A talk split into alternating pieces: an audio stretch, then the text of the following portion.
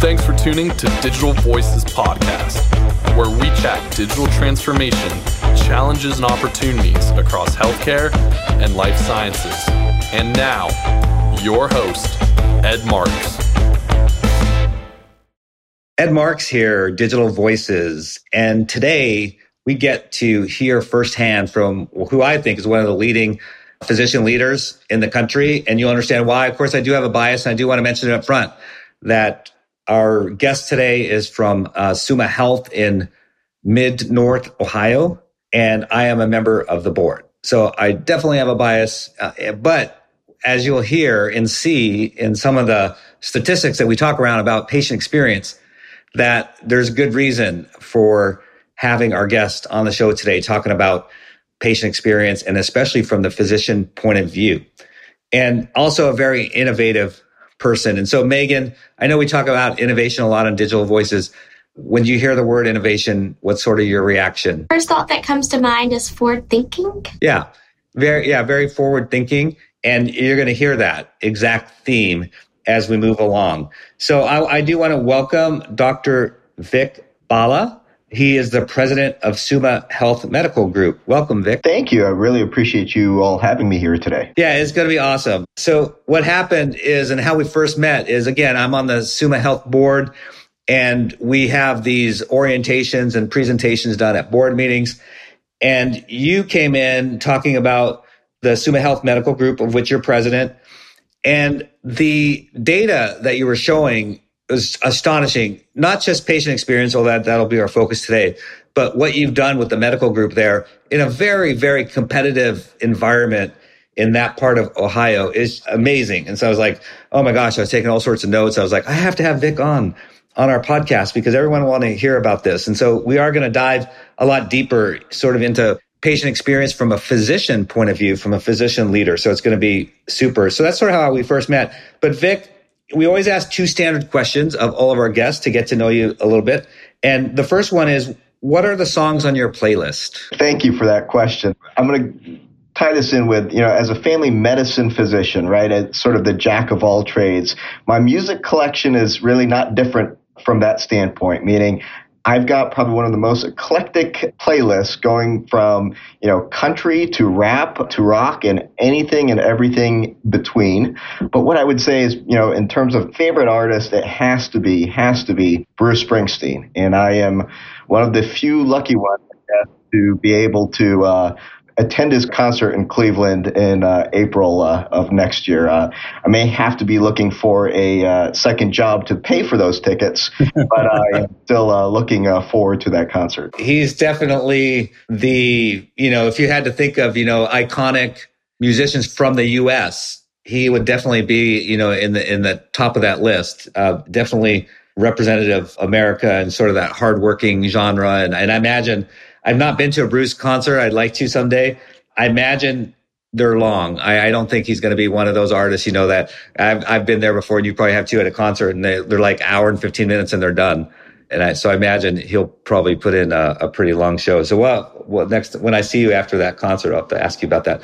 What about your life message or passion or mantra? Is there sort of a, words that you live by? Yeah, so so actually, I was you know to that question, it, it reminds me just a, a, few days ago. I remember uh, uh, one of my colleagues quoting Nemo, the the uh, the movie uh, uh, Finding Nemo, and it was you know when life gets you down, just keep swimming, just keep swimming.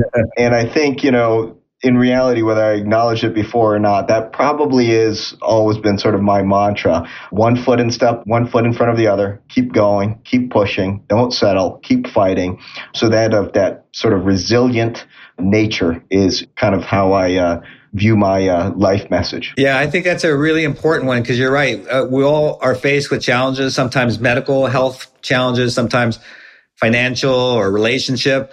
And yeah, if you, know, I'm just thinking through it as you're sharing, if you push through, you know, you'll make it out the other end. So don't give up. And that's what might happen to some people and they don't realize, fulfill their dreams or, or calling or whatever. And that's pretty good. I know that was really important to me. We're not going to get into it that much, although it's related to patient experience. But when I went through my own health journey with cancer, you know that resiliency was i think one of the keys to uh, to success i'm sure you've seen that in your patients you know those who keep pushing through. So glad to have you and wanted to ask you to sort of share your story from how you got to where you are today. And so it can be a mix of personal professional however much you you want to share but i think people be curious you know who is vic and how did he become eventually the president of Summa Health Medical Group? Thank you for that question as well. So I'll start off with the personal because what I'll say is if it wasn't for the personal life, there would be no professional life for Vic Bala. And so I'm lucky to have an amazing mom and dad, sister, beautiful wife, and uh, three loving children. They keep me grounded. They keep me uh, going. They are truly my everything. Growing up, I actually moved around a lot. My dad was a general manager for marketing for, you know, many of the Fortune 500 companies out there. So between you know transfers and layoffs and promotions and, and et cetera. The first school I uh, started and completed finally uh, was actually Kent State, Ohio. So uh, where I went to uh, uh, college in Ohio when we moved here, and so I was able to uh, be part of the NEOUCOM program with Kent State and so it did my uh, uh, both my undergraduate training and my uh, postgraduate training here in Northeast Ohio, and early on, I had uh, uh, rotations out at the Summa Health System, and it was just this organization that just had the the culture, the workplace environment that really attracted me to it. And so I ended up doing my residency there back in 2006, and continued to uh, you know enjoy every minute of my residency. And actually, Cliff Deveny, who's our current CEO, Summa Health System, was you know, in my role at that time and really started the medical group. And I was fortunate fortunate enough to be hired from him uh, by him, and I stayed on as one of our community family medicine physicians. You know, taking folk uh, taking care of uh, folks and patients in the uh, Akron, Ohio area. And then for me, I'm just never a guy who says no. And somebody asked me, "Can you do this? Would you like to work on this? Can I get your help?" It was always a yes, yes, yes, and that kind of led to um, you know positions on committees and chairing positions and being on search committees. And then, you know, one thing leads to another. And then there was an opening for our chief medical officer position back in October of 2018. And, you know, applied and went through the process for that and became our chief medical officer. And then you fast forward, you know, about another four years. And then uh, last year, while our president of the medical group at that time, Dr. Lydia Cook, was another just inspirational leader, just like Dr. Deveny, was retiring at the end of the year. And so the role of president opened up. And, you know, it was the stars aligned just right. And I applied for that position and, and took over the role as, as the president of our medical group at the end of last year. And, uh, here I am. That's a great story. And, and one thing I really pulled out of that, you know, I always like try to pull out the leadership gems and that's the sort of the yes, yes, yes, right? Whenever opportunities were afforded to you. And I always tell people because they always ask for career advice. I'm like, volunteer for everything. Say yes to everything because it opens up doors and you learn from all those, right? As, as you were going through your evolution there, you learn from all your different stops. Yeah, and to kind of follow up on that point, you know, one of the other things, you know, maybe it's a mantra or, or, or not, but for me personally, it's not you know just important to do your job well if you're a leader if, if you want to excel if you want to move that envelope further, push that envelope further. It's not only doing my job well, but I've always done this, whether was a primary care physician or, or whatever situation I was in, is look at what the person above you is doing. And can you take on 20% of that and help them out? And so that's also been a very, uh, you know, important piece of, you know, for me, leadership development and engagement and really uh, improving and uh, benefiting uh, an organization. That's leadership gold right there. So this is this is great because we're hitting on you know one of the common top topics that we have here when it comes to digital transformation is really all about leadership at the end of the day, and that's another great one. And help, looking to your manager and seeing how you can help your manager in the 20%. I like that. So that's awesome. So what I want to turn to now is, is another area that I'm super excited about talking to you. And on is patient experience. So I'm all about patient experience. Having been a patient myself and also in a leadership position in healthcare organizations, so I was curious, you know, when you presented to the board, you know, that's one of the first things you talked about. You didn't talk about your financials, you didn't talk about those or clinical outcomes, although they were in the board presentation and very important. But I think you started off with patient experience. So what's the motivation behind the emphasis on patient experience? For me and for I think the industry is healthcare is changing. This is no longer that paternalistic system of I'm the doctor, you're going to do what I say. This is a consumer industry and we in healthcare have to understand that patients are consumers. They are customers and we have to meet their needs. It's not our agenda it's what's on the patient's agenda and meeting you know patients where they are. So it's important it's a key uh, driver to the success of an organization is that patient experience aspect. I just have to ask you vic because what you just said is something that maybe someone in the vendor community might say or marketing people who are, you know, spend their career in sort of uh, consumerism. How did that come about? I mean, I'm in complete agreement with you, but I'm just really curious. How did you come to that conclusion? I think personally, you know, for me, when you're, it really came more from me in my clinical role. A patient comes in and yes, they want to talk to you as their family primary care physician about their medical issues, but they also will tell you about the struggle of I tried calling. I went to a voicemail. Nobody called back. I was referred to a specialist, but I wasn't able to get in for three months and you weren't even aware of that. So I got to experience, even though I think we do a very good job in our health system, as that go-to person, as that patient advocate, as a family physician, I see and, and know we can do better. That's awesome. So just to share now with our audience, you went in five years from some people call it NPS, you know, the likelihood to recommend question. In 2017, the health group, the the um, medical group was 91.73 percent as a base in 2017, and in 2022, it's at 94.22. Which, for those who don't follow that statistic, that is in the top. That's an elite category so it's really an astonishing movement. Can you share with us some of the reasons how you moved up there that quickly? So yeah, for, it does seem you know it can seem fast, and then if you ask a guy like me, it seems slow, right? so it's it's that you know keep pushing, keep swimming uh, mentality. But you know, I, and that's one thing I probably as a leader probably need to do a better job of is celebrating wins. That's a very key component. But you know, just inherently, I'm that guy who wants to keep driving. So yeah, to your question, I, I, mean, there was tremendous advancement in those five years, but part of it really started with, you know, it first being, you know, a message that you're sending to providers of, about the importance of patient experience and getting buy-in, and and you know, you would mention it, and then you know, a year goes by, and then you mention it again, towards it becoming just a routine almost expectation of our medical group is this is a focused metric that we're going to look at. This is something we're always going to keep discussing.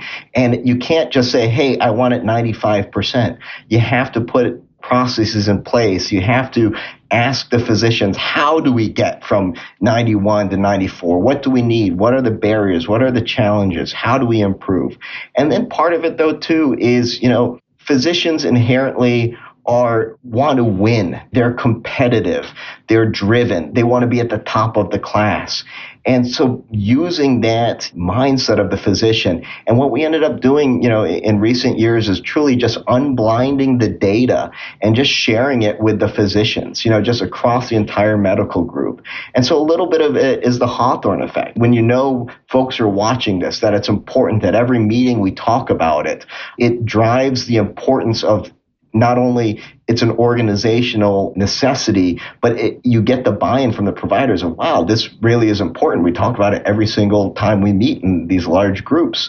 You know, this is something we really need to continue to improve on. So I really do think unblinding the data, sharing it with our physicians has really helped. I will immediately every time the data goes out every quarter, I'll get some emails of, hey, can you do some deeper dive on this? Can you see where the issues are? And there's a lot that goes into patient experience besides just the physician communication. It's how staff treats the patients, a multitude of things. And and one of the things we we look at is is trends. And you know, one of the other aspects is the comments that we receive from patients. We literally have a team of folks that read through every single comment that comes through through our doors. That's awesome. All the different things that you just described because I know a lot of organizations might do two or three of those, but you're hitting on, you know, five or six key components. Are those similar to the key drivers that your providers focus on or is that something different? Because I know that you talked about sort of these three key drivers. Like most organizations, you'll have, you know, 30 questions on a survey. But what, when you do a deep dive in the analysis, at least within our medical group, the three key drivers that we see to me are quite simple. And, and that's, I think, part of patient experiences. There's a lot of groups and organizations trying to tackle 50 different things. You gotta, you can't boil the ocean. You gotta focus on the key drivers. And the key drivers from my standpoint are three simple things. Listening, respect, and explaining the healthcare in a way the patient understands. And so we focus on that. That's really our message to our providers, to our team members, our staff, even out and open to the patients. We have, you know, a poster set up in waiting rooms, exam rooms that we will focus on these three key areas during your visit. And I, I don't know about you, Ed, but if you've ever been in a disagreement with something and then, and then you reflect back on it, I always think it still comes down to those three key factors. If you've ever had a disagreement with your yeah. wife or your, your spouse, were they listened to? Were you listened to? Was there respect? Was there explanation? And anytime there's a different disagreement, it comes down to me to those three things. More so than did the doctor spend enough time with you? Was this form done? Was that form done? That's all important. And I'm not trying to say those aspects are not important, but that when it comes to communication, the three drivers of communication, whether it's healthcare or it's a it's discussions with your spouse. It's listening, it's respect, and it's explaining. Yeah, that's awesome. And I have seen the poster, and I think that's another great hack you do. And a hack is I was hesitant at first to use that word, but it's a pretty common word. It's not like a negative word at all, but it's like a tip, yep. kind of like a modern way of saying, hey, here's a good tip for you or best practice. But having that poster out in front so puts everyone in the same understanding. So it puts a little bit of, you know, a great reminder for the clinic, clinical staff. And it's a great um, tool for the, the patients and they see that and understand that. And so everyone's on the same, has the same level of expectation. So I, I think it's a brilliant, brilliant move that you would do that. Now there's gotta be times where as great as Summa, you know, the physician group is, there's gotta be times that there's an outlier and, uh, and but I want to talk about outliers from from two angles actually. What do you do? Let's take the the downside outlier. So, what do you do when you have a clinician that maybe isn't performing the standard? Is like maybe a standard deviation away from that ninety four percent. How do you handle that? Yeah, so that's the great thing about the data from that standpoint is when we have those outliers, you know, myself, our chief medical officer, our chairman of the, the departments, we meet with providers and, and, and go over that data with them. This is not meant to be a punitive measure. And, you know, one question, you know, I'm sure other healthcare organizations are going to say or ask is, oh, you must have tied compensation with this, or you must be firing physicians who don't. No, no, no compensation. Nope, no, no HR issues. It's literally a, hey, how do we improve this? What's working? What's not working? And guess what? There are multiple personalities in any medical group.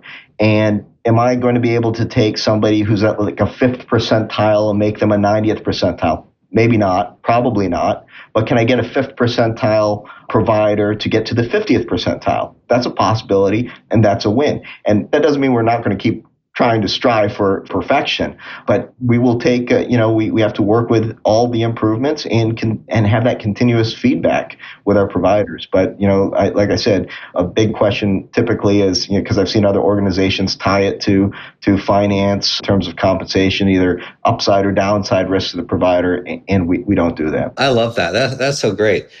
What about the clinician that's way outperforming everyone else? Although it's hard already at 94%, but certainly there's got to be a standard deviation higher that some people do. What, what do you do about them? Do you highlight them or celebrate them? What do you do? We do. And I think, you know, they get celebrated, you know, when that when that sort of dashboard comes out and providers see each other's data, I, I, that's a win. You know, they, it's a little notch in their belt from that standpoint. And, and uh, we do uh, try to celebrate the wins of, of those individuals.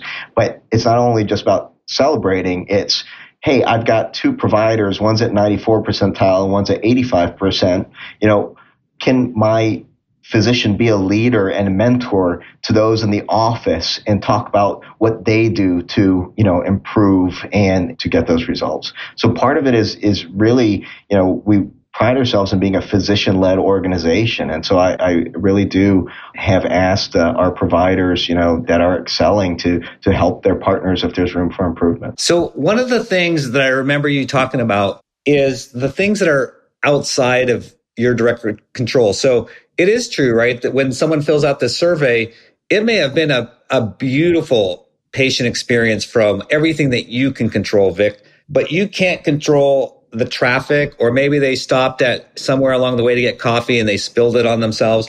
Or the one thing you said, which really struck me, which is uh, actually more in, in the control, but I'm just curious how you, you know, think about all these things. But I think the one example you were giving too was, you know, what matters too is how the front desk, maybe, ha- you know, how you sometimes have glass enclosures between the front desk and the patient and how you open or close that screen. Uh, all these little details matter. So, but on the ones that you can't really control, I mean, how do you think about those things and their impact on patient experience? I think it comes down to empathy, right? You know, we've all seen that flustered patient. You know, they're trying to make sure that they're getting to the appointment office on time. And then I push on providers saying, what is on time? You know, there's you know, there's only two seasons in Ohio. There's there's winter and construction, right? So both of those things will inherently lead to being a minute here late or a few minutes here late. You know, and empathizing with the patient, understanding that you know when that patient wakes up,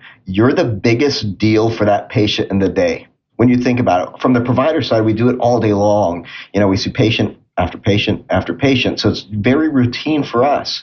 But I think most of us, when we're on the patient side of things, we've talked to 12 family members, how my doctor's appointment's coming. And then after the doctor's appointment, those family members are going to call us and say, how, how did everything go? Seeing a doctor, seeing your provider is a big deal. And that empathy to the patient of, you know, I'm sorry, Mrs. Smith. You, know, I see you spilled your coffee. Can I get you a napkin? Can I get you a towel? Just relax, breathe. I'm here for you. I'm right here. So yeah, it's it's. I think it's not only empathy. I think it's perspective. You know, I, have said it to physicians. I'll keep saying it. There's not one patient that we're going to see typically in our day who wouldn't want to switch lives with us. So we have to remember that difference in the dynamic. You know, it's it's much better and fun to be in that rolly chair instead of on the patient exam table. Yeah, profound. This is so good.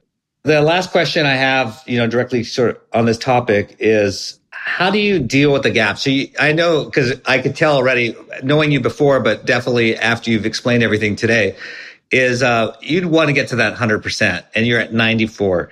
And so what are the gaps left? Where you could, you know, try to close them? What do you think about? There's a, definitely a few. Um, one you had kind of mentioned is it's not. I think our focus has really been on the provider level for these five years, but healthcare is a team sport, you know, and that's one thing that's changing now and has changed more so than before. It's not just the doctor running the show. You've got your advanced practice providers, you've got your team members, you've got social workers.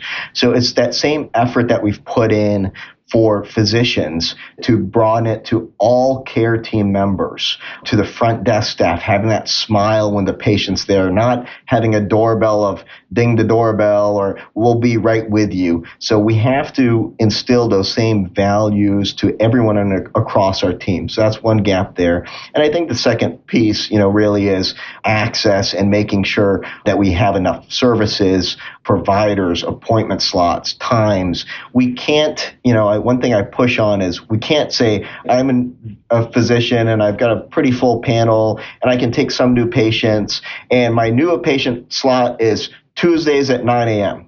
Well, is that patient centric? So I can only see a new patient on Tuesday at 9 a.m. I'm not sure that meets the what consumerism is for our patients, you know, and so we have to, to we have to change some of that. That's really good stuff.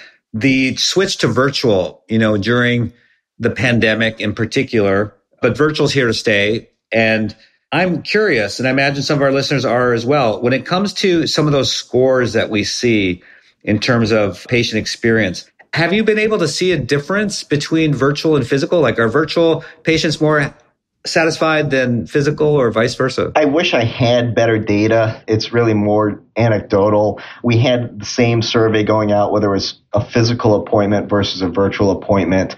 It's hard to really um, you know have a clear understanding you know anecdotally i think in many situations patients were very happy and relieved from that standpoint to have that virtual option. And then at the same time, you'll see the comments of I would have preferred an inpatient visit. But it all, it was very commingled and mixed, especially during the COVID, in the heart of the COVID pandemic back in 2020 and 2021. What you're seeing now, I think, is more of not you have to do a virtual or not do a virtual. You have more of that choice, so to speak. And so that I think is a game changer and and is only going to improve patient experience. You know, virtual works very well in some instances, but not everything. And I think for mental health, once a patient physician relationship has been established and it's a follow up, I think that's a perfect opportunity for a virtual visit. You know, follow ups of changing of medications, of dosings, uh, things along those lines lead itself to a virtual visit being um, appropriate or following up on labs or testing, things along those lines. But virtual is an extension of healthcare. It's not a replacement of healthcare. And to your point, it's not going away. And and it's going to sound weird, but COVID was actually in some ways the best thing that happened to healthcare. It really moved the needle, pushed the needle of really transforming healthcare and actually changing it more into that consumer friendly way of delivering care and more opportunities to deliver care. So, you know, we are digital voices. So a lot of our audience are chief digital officers and other uh, interested parties, definitely in patient experience. What tools do you utilize today to help with patient experience? Like virtual care is one of them that you that you've already mentioned. Are there any other tools that you found particularly helpful? And what else would you like, you know, that maybe that you don't have today, but you think might be, you know, the next level to continue to enhance that experience? I think virtual health really is a huge tool in the toolbox, and we have we've only begun to uh, scratch the surface of it. And where I was alluding to is some visits are good for telehealth and, and some aren't. And I think that's where we can even close that gap. And the next step, and it's already happening, is the the literally tools of a toolbox for patients to have, right? So mom calls with a four year old who's got ear pain. Very difficult on the provider side to say, okay, the kid's ear hurts, doesn't have a fever. I can't see in it. You know, that to me is probably not a good virtual visit in current state. But guess what? They go to Amazon and they got a $50 otoscope that they put in the kid's ear, sends me a digital picture, and I can say, oh, yep, eardrum is red, it's bulging, there's loss of landmarks, and your child clearly has an inner ear infection. I'm going to send some uh, antibiotics to your pharmacy. So I think that's where the uh, uh, that next level is, and I think uh, you know a lot of organizations are going towards towards that. And you know, blood pressure cuffs, stethoscopes that can transmit sound. So now I can hear your heart, I can hear your lungs. I can look in your ear. I can look in your throat remotely. I think that's really going to be a win from a patient experience standpoint. Because once again, imagine that mom with that four year old kid who's sick. And then she's also got a baby at home. And now we say, you can only come in at 9 a.m. For, for that doctor's appointment on a Tuesday, right? So that's the next level of consumerism that we really have to drive to quickly. My last question before I sort of leave an open ended one for you.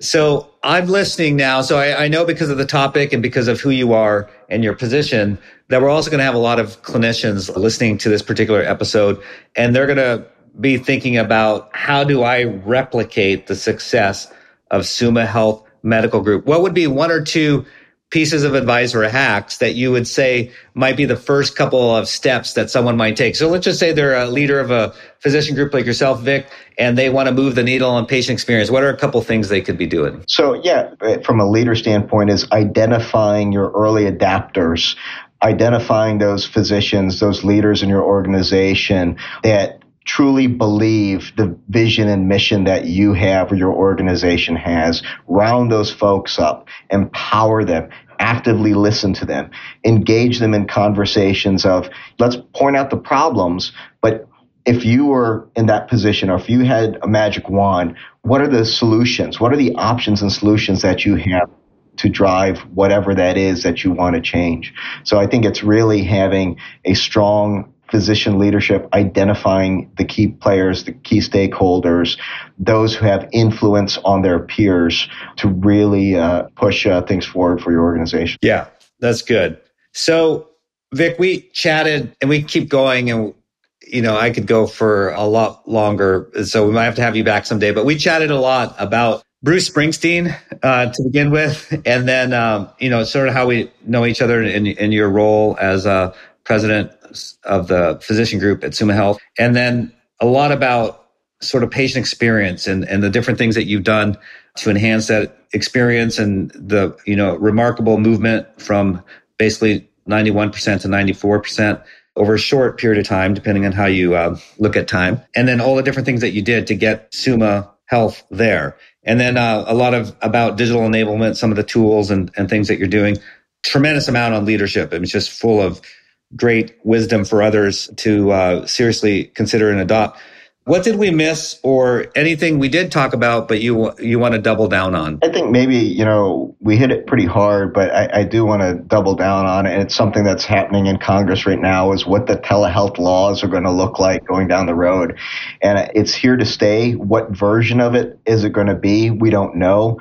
I think we have to be cognizant that not everybody knows how to use a smart uh, device. Not everybody has access to a smart device.